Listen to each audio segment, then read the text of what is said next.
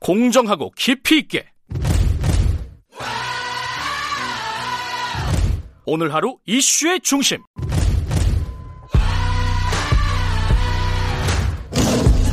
김경래의 최강 시사.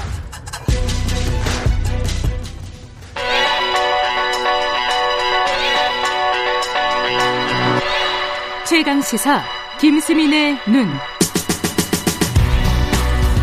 자, 김수민 평론가 나와 계십니다. 안녕하세요. 네, 반갑습니다. 윤석열 총장 얘기 조금만 더 해보면 국정감사 때 정계 진출 의향에 대해서 어, 퇴임하고 한번 생각해 보겠다. 국민에게 네. 봉사할 방법 뭐 이런 약간 모호한 얘기를 했는데 여기에 대해서 좀 뭐 적절하냐 부적절하냐 좀 전에 얘기를 좀 나눴는데 음, 그 네. 지금 그 얘기를 하려는 건 아니죠. 적절하냐 부적절하냐를 네, 그렇습니다. 이게 예. 무슨 뜻이냐. 무슨 뜻이냐 좀 예. 짚어야 될 것 같은데 예. 아, 세 가지 가능성이 있는 것 같아요. 모호한 답변이었던 만큼. 예. 첫 번째는 솔직하게 정치 안 한다는 보장이 없다라고 밝혔을 경우가 음. 있겠고요. 두 번째는 어, 정치할 생각은 별로 없지만 내가 답해야 될 가치는 없다. 굳이 여기서 왜 얘기해야 되느냐 이런 생각을 했을 가능성이고 세 음. 예. 번째는 전략적으로 답했을 가능성입니다. 음, 그러니까 해임, 파면 이런 절차로 어, 잘리게 되면 정치에 입문할 수도 있다. 그러니까 그대로 놔달라 라고 하는 음. 예, 만약에 이제 계산된 발언이었다면 그런 것이 아니었을까 싶기도 하네요.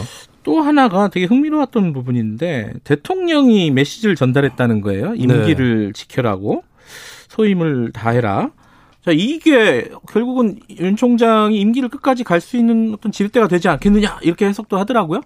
근데 민주당 측에서 대통령 입장을 확인해 가면서 공세를 해왔던 건 아니기 때문에 네. 갈등은 임기가 끝날 때까지 지속이 될 것 같고 네. 민주당으로서는 글쎄 아마도 여론의 역풍이라든지 이런 것들이 우려돼서 뭐 해임보다는 앉혀놓고 제어하는 길을 찾은 게 아닌가 싶은데 음. 임계점에 다다르게 되면 결심할 수도 있지 않을까 음. 그렇게 보이고 적어도 근데 윤 총장 본인은 그만둘 생각은 없어 보인다라고 예. 하는 게 이번 국감에서 나타난 거죠.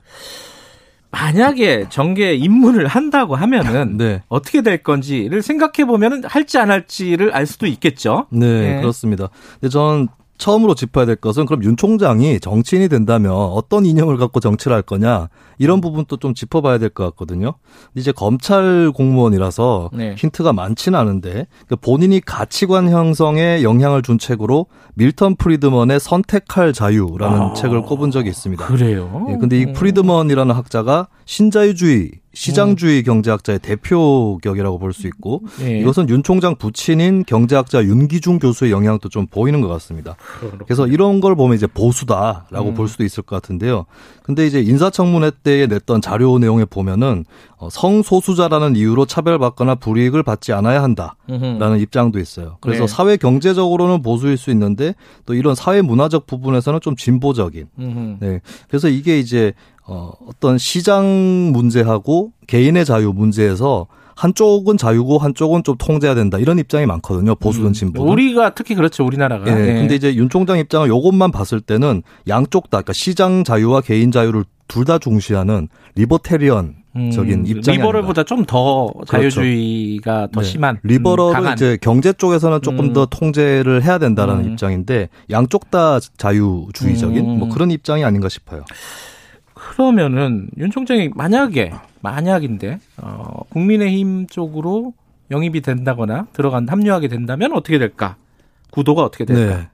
저는 참고할 만한 전례가 손학규 전 대표라고 보는데요. 어 그래요? 2007년 대선 때죠. 손학규 전 대표가 민주당 대선 주자들보다 지지율이 높았습니다. 음. 하지만 민주당 쪽으로 합류하면서 경선에서 처지게 되거든요. 음. 그러니까 윤 총장 같은 경우는 보수층 지지도 있고 중도층 지지도 있는 편인데 만약에 국민의힘으로 들어가게 된다면 보수층 내에서는 어 저 사람 박근혜 전 대통령 수사하던 사람이다. 음. 이런 게 불거질 가능성이 있고 중도층에서도 어, 나는 국민의힘 쪽은 싫은데 하면서 지지율이 빠져서 음. 예, 오히려 이제 정치판에 들어갔을 때 경쟁력이 낮아지는 아. 예, 그런 결과가 좀 있지 않을까 싶어요. 좀 역설적이군요, 그거는. 네.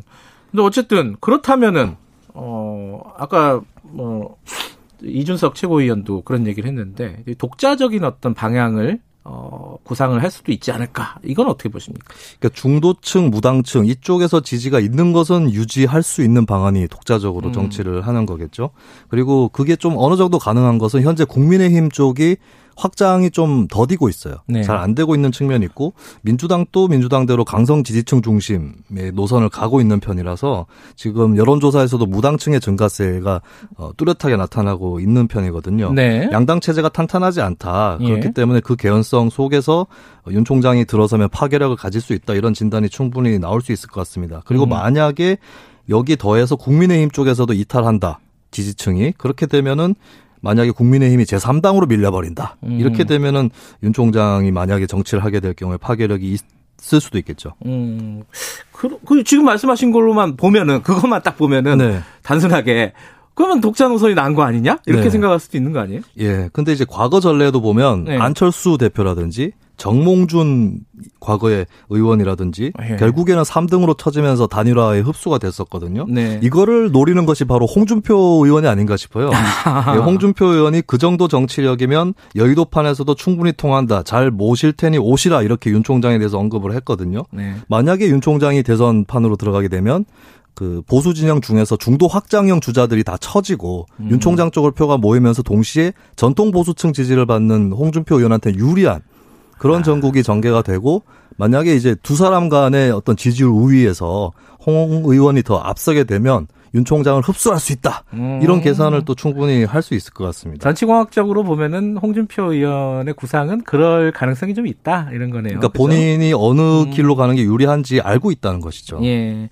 자, 이런저런 방향을 한번 또 짚어봤는데, 그럼 최종적으로, 어, 김수민 평론가가 예상하기로는 어떤 방향을 선택할 것 같습니까? 저는 정치를 안 할 가능성이 좀 높지 않을까. 그래도. 이건 좀 허무 개그 아니에요? 이리로 가면 어떻게 될까, 절로 가면 어떻게 될까 하다가 결국은 안 할 것 같다. 앞에 왜, 왜 앞- 그래요? 앞에 제가 제시했던 네. 길들도 만만한 길이 아니고 그리고 네. 제가 이번 국감에서 좀 눈여겨본 게 예. 그 라임 수사 관련해서 윤청, 윤, 윤 총장이 무마시킨 거 아니냐 하면서 네. 여당 의원이 관계도를 제시를 했거든요. 네. 그걸 보면서 윤 총장이 1987 영화가 생각납니다.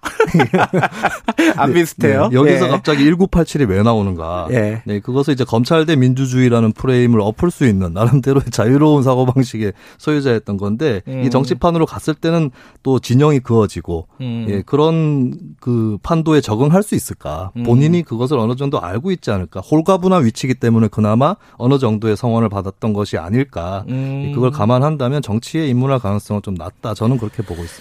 자, 몇 달 뒤에 판가름이 나겠지만은, 어, 그때 한번 평가를 해보죠. 자, 김수민 평론가였습니다. 고맙습니다. 네, 감사합니다. 자, 김경래 최강시사 2부는 여기까지 하죠. 3부에서는 박대기의 고속경제, 그리고 요새 아주 핫한 분들입니다. 이날치 밴드, 국악밴드죠. 어, 모시기로 예정이 되어 있습니다. 많이들 들어주시고요. 일부 지역국에서는 해당 지역 방송 보내드립니다.